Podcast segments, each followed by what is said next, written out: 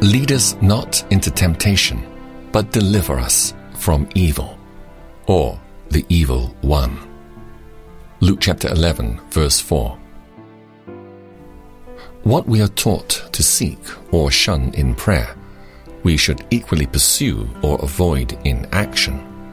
Very earnestly, therefore, should we avoid temptation, seeking to walk so guardedly in the path of obedience that we may never tempt the devil to tempt us. We are not to enter the thicket in search of the lion. Dearly might we pay for such presumption. This lion may cross our path or leap upon us from the thicket, but we have nothing to do with hunting him. He that meeteth with him, even though he winneth the day, will find it a stern struggle. Let the Christian pray that he may be spared the encounter. Our Saviour, who had experience of what temptation meant, thus earnestly admonished his disciples Pray that he enter not into temptation. But let us do as we will, we shall be tempted. Hence the prayer, Deliver us from evil. God had one Son without sin, but he has no Son without temptation.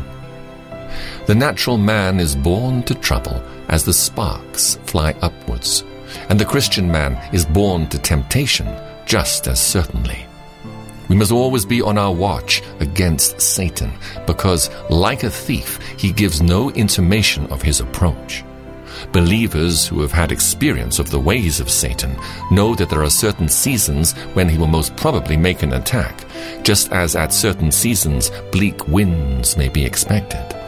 Thus, the Christian is put on a double guard by fear of danger, and the danger is averted by preparing to meet it. Prevention is better than cure.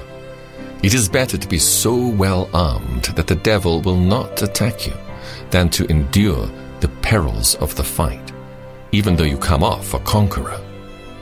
Pray this evening, first, that you may not be tempted, and next, that if the temptation be permitted, you may be delivered from the evil one.